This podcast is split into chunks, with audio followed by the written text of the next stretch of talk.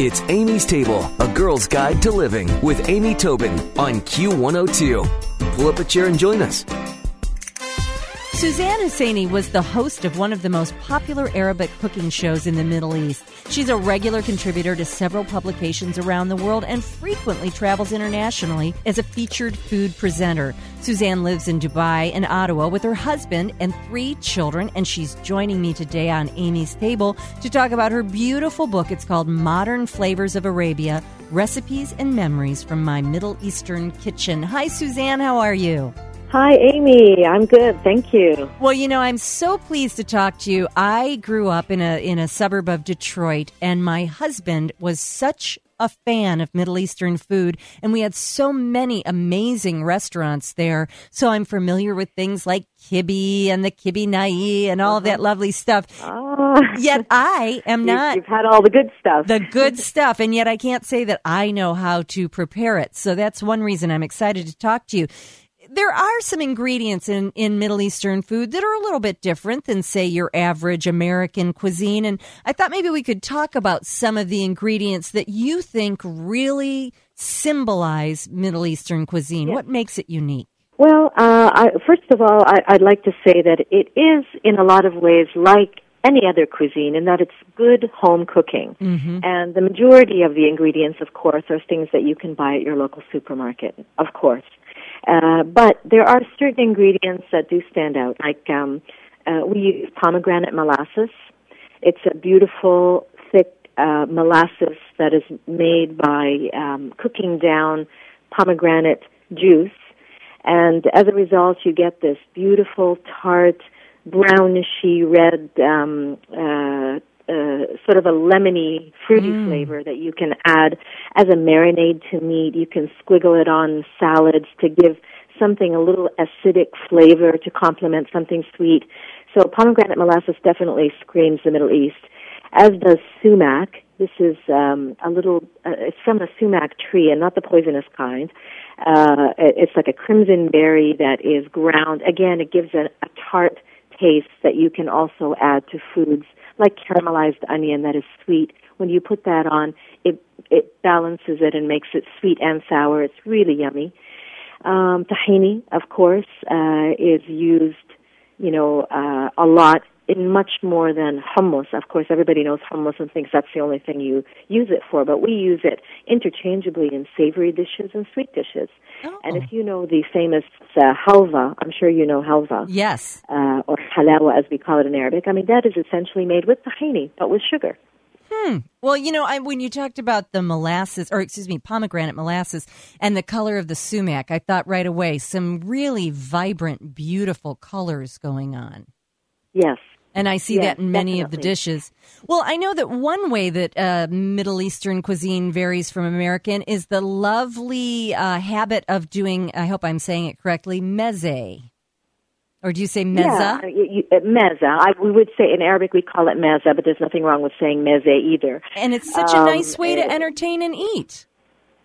Absolutely, and it, it's becoming more and more popular. Don't you find, Amy? Nowadays, uh, you know, all over the world, it's it's the celebration of food. The Middle East and the Arab world is all about, you know, getting together, sharing. It's very, it's very casual. It's not sort of, you know, stuffy and, you know, white tablecloths all the time. There's a time and a place for everything, but generally people love to eat together um, they they you know they like to uh, prepare a feast for the eyes. Mm-hmm. So there's a lot of different dishes of different varying textures and hot and cold and sweet and savory and, and everything you can possibly imagine and and people pick and eat and share together and that just invites conversation it it invites um uh, you know, the togetherness that, that people lack, unfortunately, these days because people eat alone and, and they miss out on this wonderful experience. And this is so typical of the Middle East, and, and it's beginning, it's getting hotter and hotter, I find, with more and more people. It's a lovely way to entertain, and um, uh, people get to taste many dishes rather than, you know, ordering a main course and a starter, and that's it. You get to taste the Yeah. world, you know, on on your table. Yeah, very social and fun way to be able to taste all kinds of things. Well, in addition to some unusual ingredients, there are a couple of unusual tools as well that you might call for in Arabic cuisine. And I know that, for example, I was looking at this gorgeous picture of the pistachio, walnut, and date pastries. How do you pronounce what, what that name is? Uh, mamul, mamul, Mamoul. And they're so A A M A A M O U L. Yes. and they're so beautiful. And I thought, how did she make those? I couldn't figure it out. And then I read down about the pastry pinchers. And I have to laugh because Sarah here in the studio said, pastry pinchers, aren't those our fingers? but you have a different tool, don't you, for a pastry pincher? Yes, it's actually just like you, if you could try to imagine a tweezer, okay, uh, you know, like an eyebrow tweezer, but you know, about two times or three times wider, okay, in in width. So, and and that it has a jaggedy edge on either side. So uh, that's what basically this looks like, and it's about you know two inches long. So you hold this in your finger after you've made the pastry and filled it with the dates or the nuts or whatever. And this is a very soft, pliable pastry, but it's sturdy enough and gentle enough to be able to pinch to make a decoration. So that's what you're doing. You are uh, imprinting a little uh, jagged edge, and you do it any way which you way you like. I mean, I like to make flowers and leaves, as you see in the book. Oh, they're so And, pretty. Sure, it's time. Well, you know, it's fiddly and it's time consuming, yes, but you know, some things are that way, and it's it's the love that you put in it, or that little extra attention, and it is for a special occasion. Certainly, people don't do this every day. Dessert is not, you know, um, on everybody's um, uh, table every every night of the of the week because that's not the way people of the Mediterranean eat anyway. Right. We generally save desserts and things like this for special occasions. So it'd be Easter, Christmas, uh, whatever you know, the holiday. Well, so you you go to that extra trouble.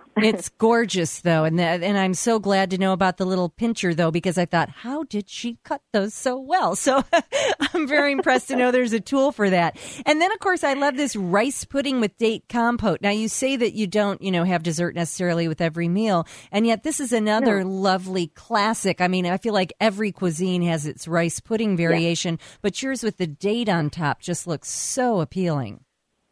Yeah, well, I, agree with you too, Amy. That uh, yes, rice pudding is something that sort of connects us all as as cultures. Wherever you know there was the basic grain like rice, or it could have been wheat, and then of course milk. That's you know that comes from cows or goats or milk. I mean, everybody had that at their disposal and figured out that rice pudding works, and uh, we all have it. I love the addition of adding different things to the rice pudding, as creamy and luscious as it is on its own. It's it's yummy, but the dates give it just that little exotic, um, almost a, a, a buttery caramel uh, flavor. Um, and you don't need a lot of it, just just a hint, you know, just to take things up a notch. And a little, a few nuts on top, like pistachios or almonds as well, sort of takes it to another level. And I also add a little bit of citrus and orange zest to the dates as well. So there's another layer of flavor on top of that. So it's a real a surprise in every bite. Well, there are surprises on every page. The book is called Modern Flavors of Arabia Recipes and Memories from My Middle Eastern Kitchen by Suzanne Husseini. And, you know, I am truly just so inspired by this. I think it would be a great way oh. to get to know another cuisine, a great way to have a fun dinner party or, or take the Yeah. kids around the world at the dinner table. So tell me if you were having a gathering of your family and friends and wanted to prepare a special meal, walk me through what you might serve. a special meal, you know, from my book. Well, other than the other than the mezza way, which is sort of my favorite way of entertaining, I, you know, if I wanted to do a casual dinner, I would do, you know, shawarma. You, I'm sure you know what shawarma is. I'm not sure I do. I'm not sure I do. shawarma is that um, is that sliced meat that's vertically, you know, you, you it's, it's street food that you would buy, you know, in a sandwich. It's um, it, it's a Oh, kind of like we call them vertical- gyros. Are we talking Uh, yeah, exactly. Yeah. Gyros, gyros, Yeah. shawarma. It's really hot in Canada right now. That would be a way. Like I, I actually um, uh, marinate the lamb or the, any beef that you like, and uh, uh, put it on the barbecue the following day. Treat it as a beautiful piece of meat that it is, like a big steak, and then you slice it really thin. You prepare all the condiments uh, you know, like the tahini sauce and tomatoes and and parsley and mint and all the things that go with it, and just let people, you know, open up their pita breads and make their own sandwiches. And uh, you know, it's it's entertaining and it's casual and everybody enjoys it and it's um, it's nutritious and healthy and uh, you know that's one of my favorite ways of entertaining definitely. Oh i love that idea. Well you've got to check it out. It's modern flavors of arabia recipes and memories from my middle eastern kitchen by suzanne husseini and suzanne has given us a recipe that i'm going to put on amystable.com it's a creamy lentil soup and I'll put that recipe online. Yum, and yes. Yeah, it sounds fantastic for this time of year, as well as I will link right through to Suzanne's website, which is suzannehusseini.com. And of course, you can get the book wherever books are sold, including amazon.com. Suzanne, thanks so much for joining us.